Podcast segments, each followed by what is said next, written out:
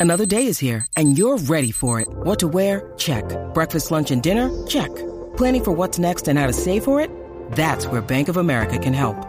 For your financial to-dos, Bank of America has experts ready to help get you closer to your goals.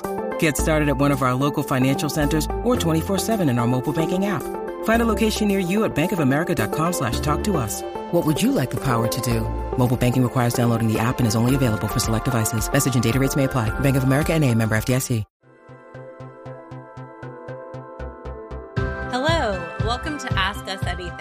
Show where popular science answers questions that are totally out of this world. I'm Pop Executive Editor and your host for today, Rachel Feltman. And I'm producer Jess Boddy. Rachel, welcome to the show. Thank you. I am thrilled to be here and to answer a really delightful question. What does space smell like? Yeah, this is a really fun one. yeah, and one with a complicated answer, but in a fun way, I promise. Our noses can't actually pick up scents in the vacuum of space, or anywhere we can't breathe for that matter. But we still have a pretty good idea of what we'd catch a whiff of on different planets. If we could breathe there, which we can't. Like I said, it's complicated. and thanks to astronauts, we do have some first person accounts on extraterrestrial smells captured on equipment during spacewalks. From barbecue orbital odors to rum scented celestial bodies, I'll give you the full rundown on what our noses know about cosmic perfumes. More on this after the break.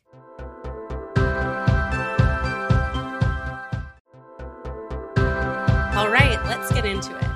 First, to nip any pedantic listeners in the bud, I should start by emphasizing that you cannot smell stuff in space. Yeah, which is a shame, but that's just because of the lack of oxygen, right?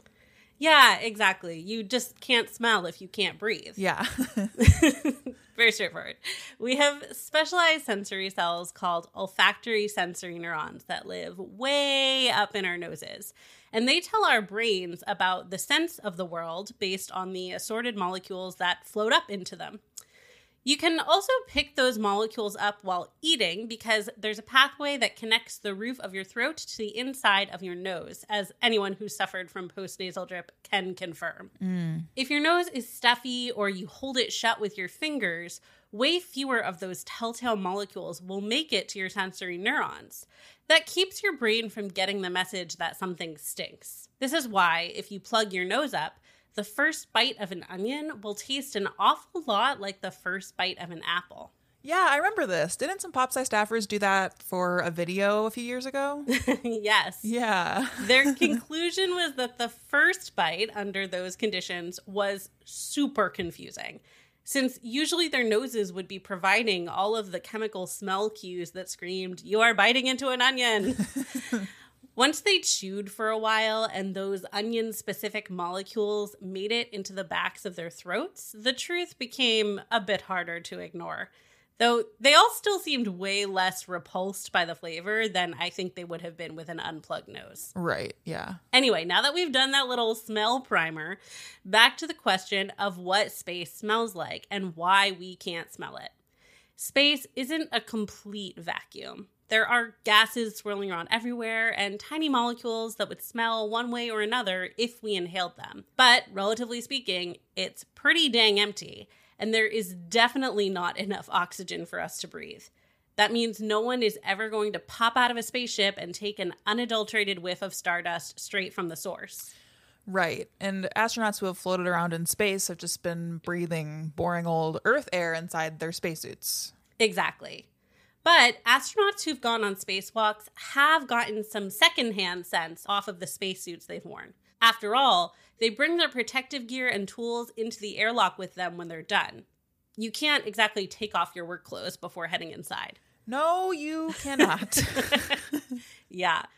Many astronauts report a strong and unique smell when they pop their helmets off.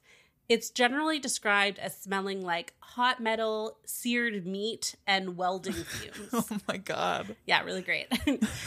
Walnuts and burnt almond cookies have both been mentioned as well. Oh. Some astronauts also compare it to the smell of a freshly fired gun or race car brake pads. And the jury seems split on whether it's bitter or sweet and whether it's weirdly pleasant or just plain gross. Yeah, for sure. So we clearly don't have an amazing consensus on spacewalk stink, but do we have any idea what might produce the smells that astronauts mention? We're not totally sure, but there are a few good theories. One possibility is that single molecules of oxygen that float around in space end up clinging to spacesuits. Once they're exposed to O2 in the airlock, the process of oxidation creates O3, otherwise known as ozone, which is a highly reactive gas. Ozone has a very distinct smell that hits some of the notes mentioned above, but it's also a common enough smell on Earth. It's what gives a big rainstorm its signature scent because drafts of air carry O3 molecules from the atmosphere down to the surface. That's so cool. I love that smell. yeah. That and the smell of um, like after rain, like petrichor when it hits the Oh, ground. Oh, yeah. Um, great, great smells. Good scents all around. but seeing that astronauts generally agree that space smell is like its own whole thing, ozone from oxidation in the airlock is probably just one component of that bouquet. Otherwise, you'd figure astronauts would all pretty much agree that it smelled like ozone. Mm. The rest of the aroma could come from polycyclic aromatic hydrocarbons, which are compounds left behind by dying stars. We know they bop around all over the universe, in addition to showing up in stars, planets, and basic organic substances like coal and oil. Canadian astronaut Chris Hadfield has one other potential explanation. He suspects that space smell, which he personally compares to brimstone, is actually the result of molecules from the outside of the International Space Station. He figures that the vacuum of space randomly tugs some chemicals off of the ship's walls, which then settle on astronaut gear. Those could presumably flare up into weird odors when the oxidation occurs in the airlock. Yeah, that makes a lot of sense too. But I guess, does that mean that like space might not have a smell at all?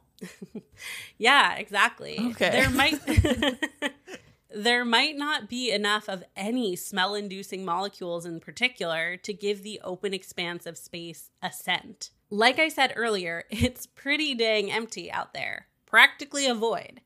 But even if that's the case, that doesn't mean there aren't any interesting smells in space. There are lots of extraterrestrial objects chock full of matter out there in the universe, and all of them have potentially stinky molecules in and on them. Earth is not the only celestial body with BO. Back in 2009, for instance, researchers studying Sagittarius B2, which is a giant dust cloud at the center of the Milky Way, identified molecules of ethyl formate. That chemical is known to smell like rum. And analysis of the comet known as 67P revealed that it radiates sulfur dioxide, methane, and ammonia, which means it probably smells like rotten eggs, cat pee, and bitter almonds. oh no. That's awful. yeah, not exactly a sweet place to visit. Yeah. Unfortunately, a lot of the planets out there are probably pretty stinky. Uranus has hydrogen sulfide everywhere, so it's basically surrounded by fart clouds, which is appropriate. yeah. Mars and Venus both have a lot of sulfur, think rotten eggs. And the swirling atmospheric layers of Jupiter would take you on a journey from cat piss to rotten eggs as you got deeper. But some of its deepest gas layers contain a lot of hydrogen cyanide, which might give you a whiff of marzipan if it didn't kill you first. Oh my goodness. To be clear, you'd already be extremely dead by this point. Like, really, very, really dead. Um, like so many causes of death in this scenario. None of the places I've mentioned are spots where humans can actually breathe, so they wouldn't smell like anything to us except the sweet embrace of death. Oh, poetic. um, yeah, it's too bad that we'll never get to smell all those space farts, but uh, I guess we'll have to settle for the countless smells to be found on Earth. Um, but yeah, thanks so much for joining us, Rachel. My pleasure. Ask Us Anything is a popular science podcast. We're available on all major podcast platforms, so subscribe wherever you're listening now. And if you like what you hear, please rate and review us on Apple Podcasts. It helps new friends find the show. Ask Us Anything is written, researched, and produced by all of our hosts. Audio production, engineering, and mixing is done by me, Jess Boddy. Big thanks to Grace Wade and Lauren Leffer for keeping our facts straight. Katie Belloff for designing our logo, and Billy Cadden for making our theme music. If you'd like to submit a question to ask us anything, shoot us an email at ask at popsci.com. Thanks for listening.